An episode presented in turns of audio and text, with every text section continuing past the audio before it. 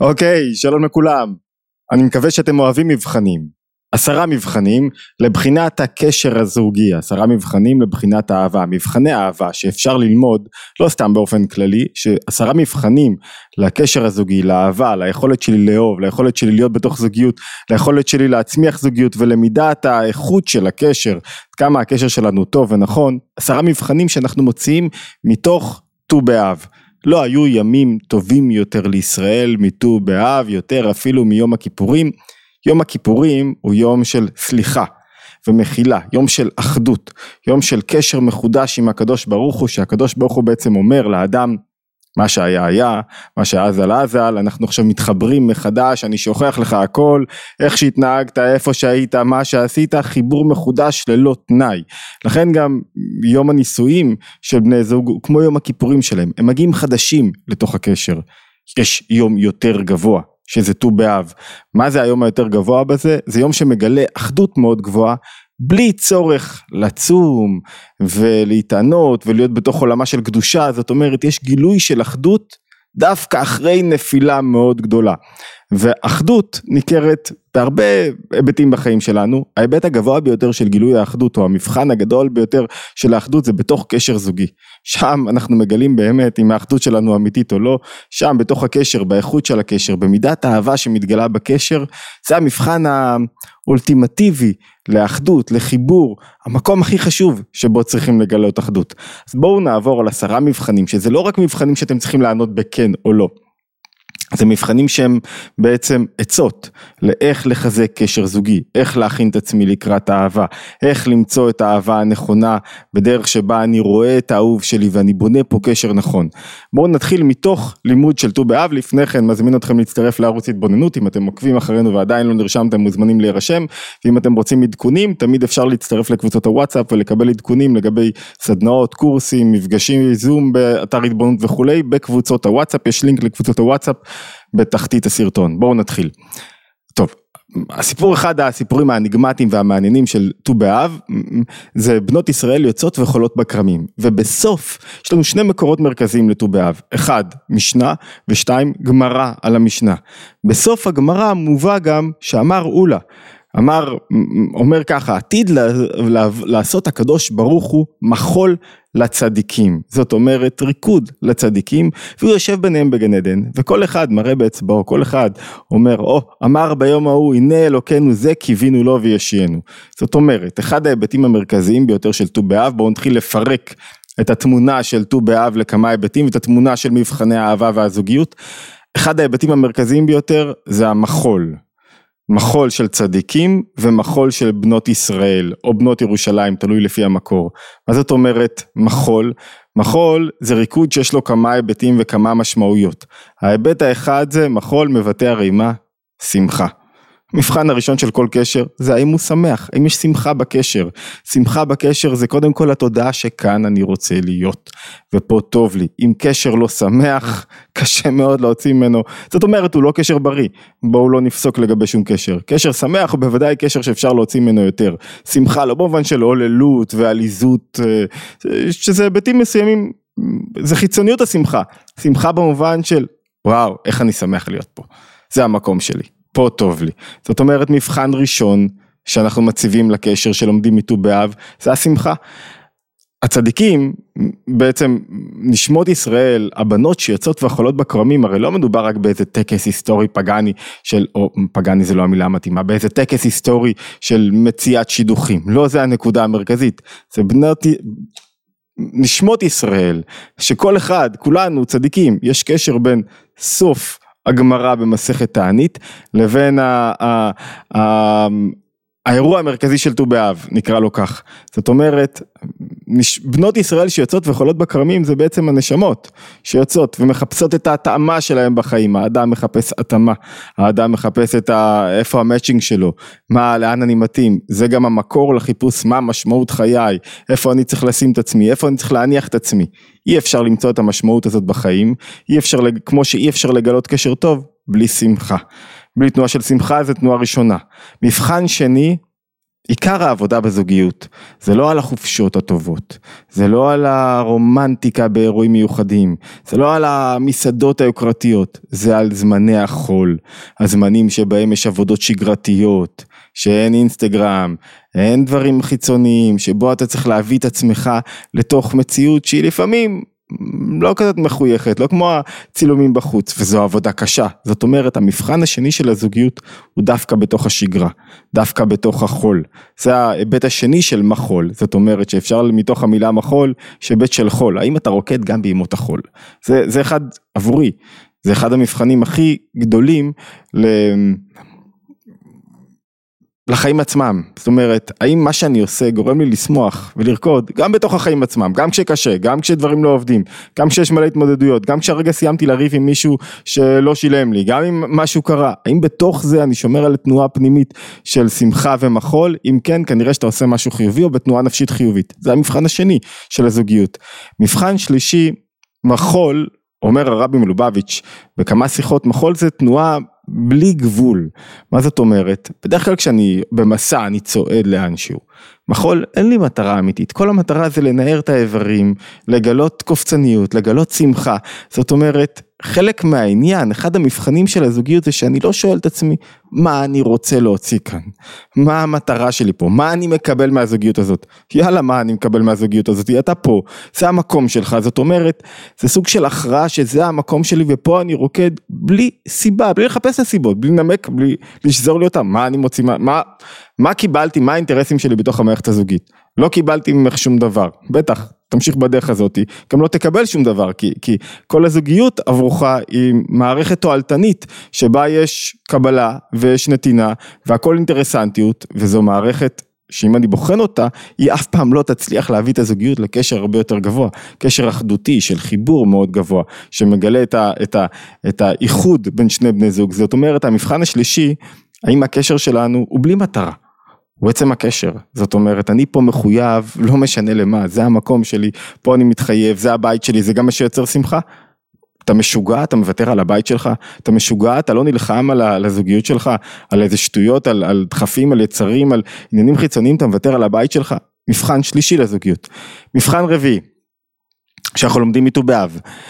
אחד הדברים, יש חמישה דברים שהראו בט"ו באב, שמקבילים לדברים שאירעו בתשעה באב ו, והם בעצם מתקנים אותם במידה מסוימת. אחד ההיבטים הקשים ביותר, שמתקנים את הדברים הקשים ביותר בתשעה באב, זה יום שבו, שזה עניין קצת מוזר תחזיקו ראש, בט"ו באב זה יום שבו פוסקים לכרות עצרים למערכה, זאת אומרת מפסיקים, היו כמה משפחות שהיו כורתים עצים שיתאימו להקרבת הקורבנות, היו תמיד מקריבים קורבנות, וביום הזה הפסיקו לכרות עצים אומר רבי אליעזר הגדול מפני שהגיע חמישה עשר באב תשש כוחה של החמה.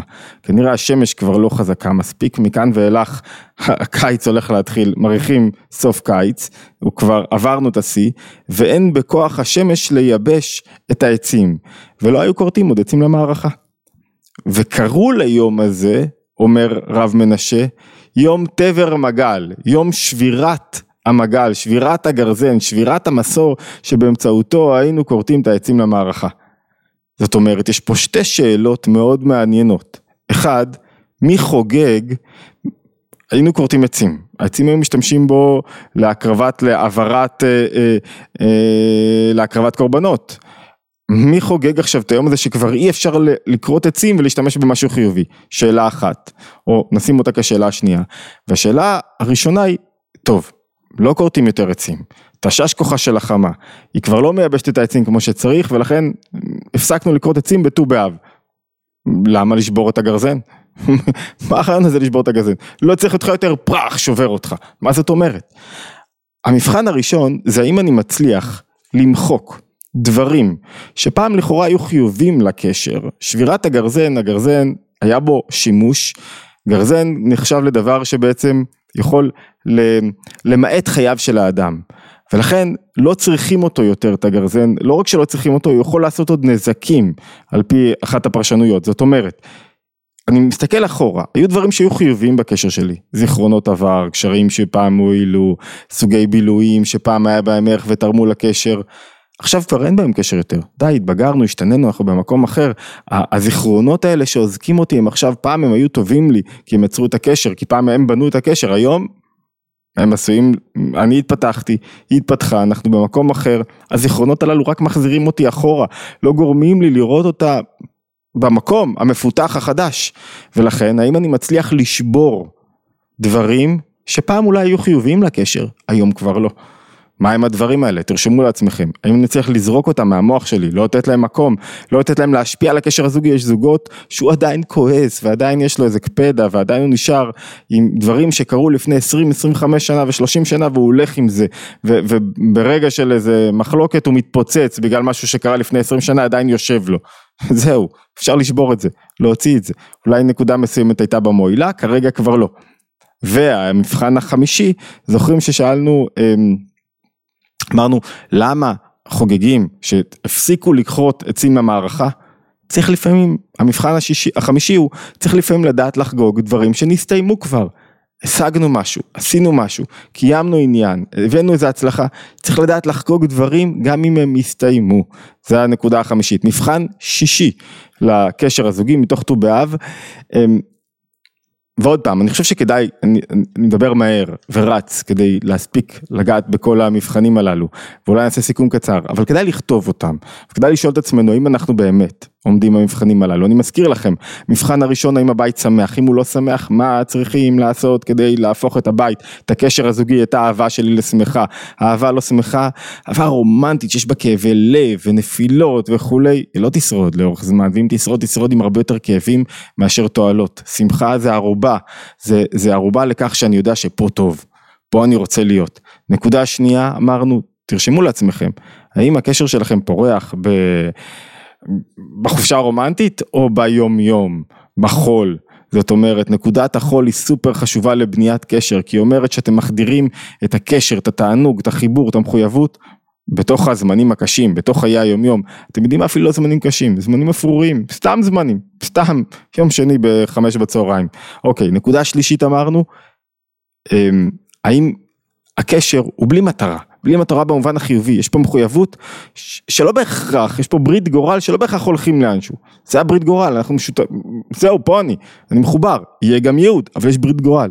נקודה רביעית אמרנו, להוציא דברים שפעם היו אולי חיוביים והיום מזיקים.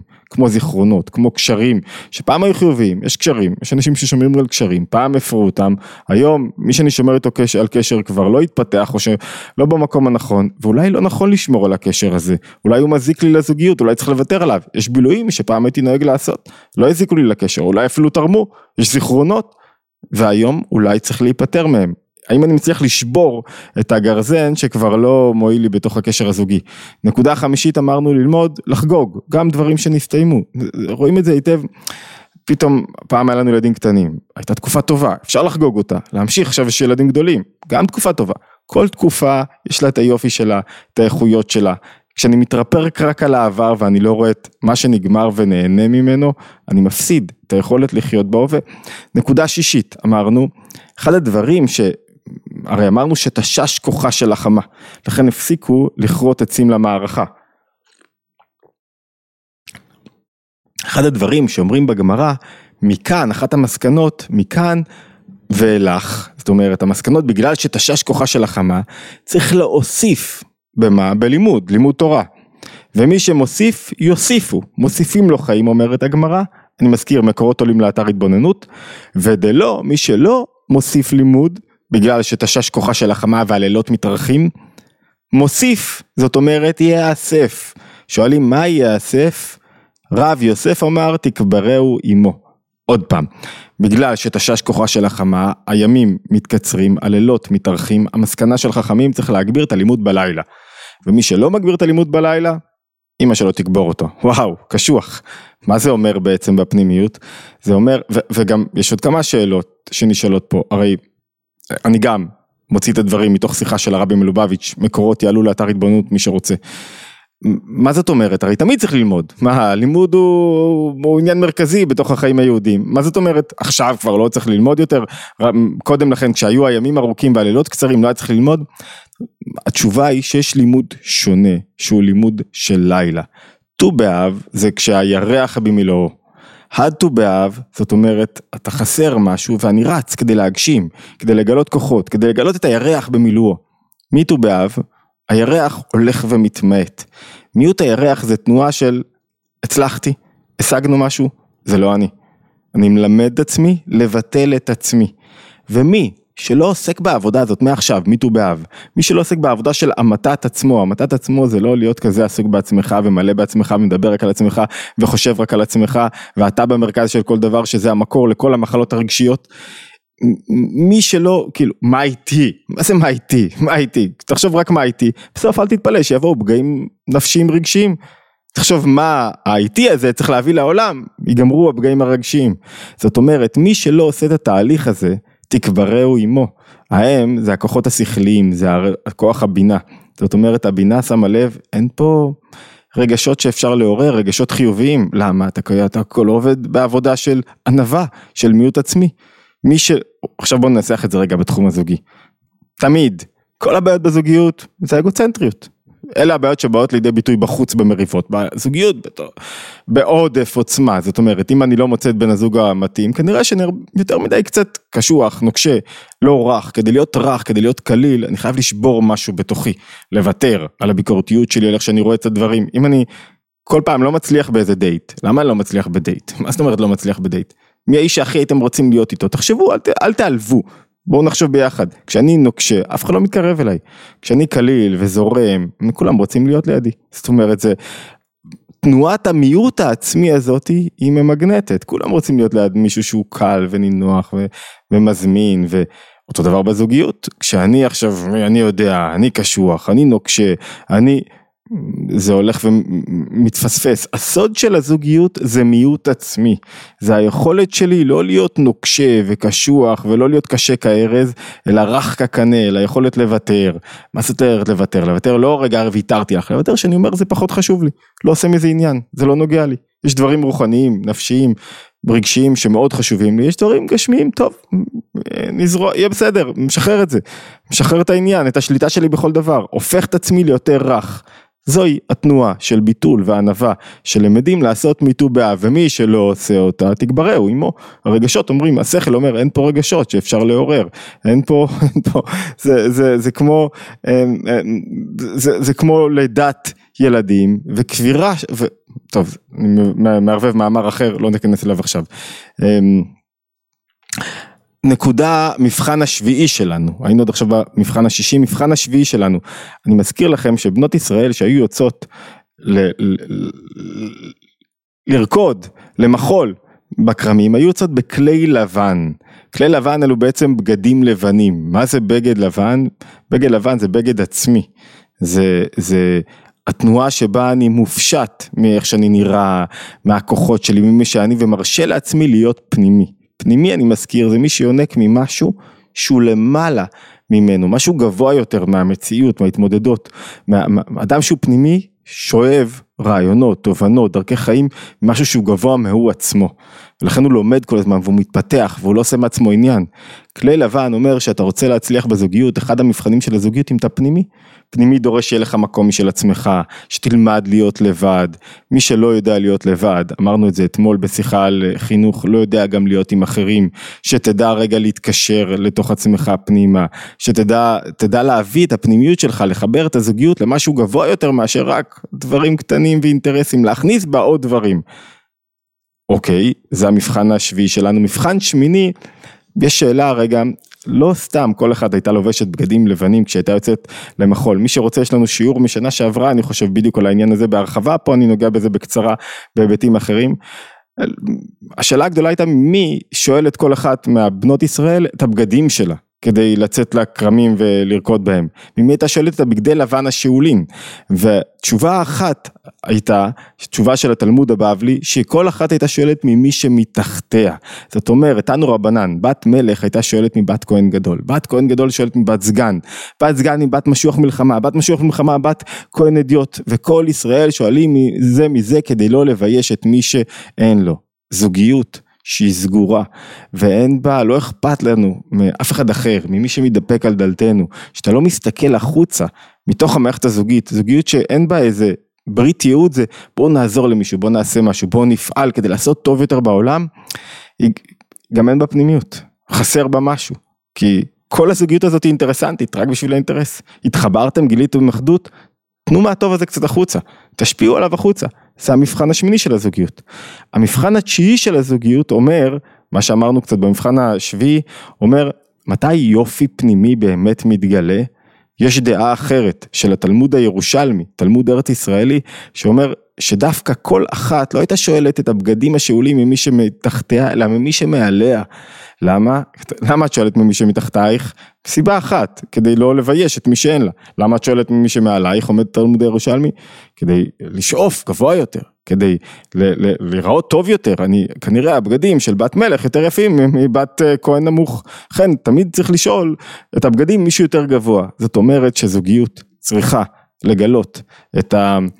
גם שאיפות גבוהות, גם תנועה כלפי מעלה, תנועה שרוצה, מאמינה בבני הזוג, שאפשר להתחדש, אפשר להגיע יותר גבוה. בכלל, הרבה פעמים זוגות מתמוטטים בדרך כי הם לא מאמינים שאפשר לשנות. למחוק את מה שהיה, את הדיבורים הלא טובים, את הרעל, להוציא פה משהו חדש, ואפשר. זה מבחן גדול של הזוגיות, האם בן הזוג שלי יוכל להתחדש אם לא תאמין בו, שהוא יתחדש ושהוא יצמח, אם תאשים אותו זה בטוח לא ילך, אבל אם תאמין בו, יש סיכוי גבוה מאוד שזה יצליח ובן הזוג יתפתח ויגיע למקומות הרבה יותר גבוהים ויהיה לכם זוגיות נהדרת, ראיתי זוגות שהיו במקומות מאוד נמוכים, מאוד נמוכים מריבות ודיבורים לא טובים והם עשו על עצמם עבודה ופתאום הזוגיות דווקא התהפכה ב-180 מעלות והפכה להיות זוגיות כל כך נפלאה. נקודה אחרונה, יש נקודה שצריך להקריא את זה בעדינות כדי להבין, אני מזכיר לכם, בנות ישראל זה בעצם נשמות ישראל, כל אחת נשמה שמחפשת את השידוך שלה, את הקשר האמיתי שלה עם הבורא, את נקודת האחדות, וככה הן אומרות, יפהפיות מה אומרות?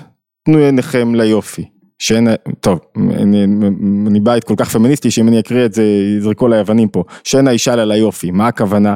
יפהפיות אומרות רגע בשביל מה אני יפה? תסתכל על היופי, מיוחסות. שבהן מה היו אומרות? תנו עיניכם למשפחה, אני משפחה טובה, בוא תסתכל על המשפחה, על מי גידל אותי, על מי השפיע עליי, מי, מי, מי, מי פיתח אותי.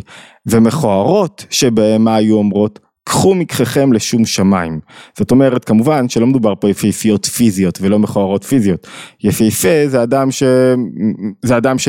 שעושה דברים טובים, שרואים עליו שהוא יפה, שהוא מושך, שיש בו חן.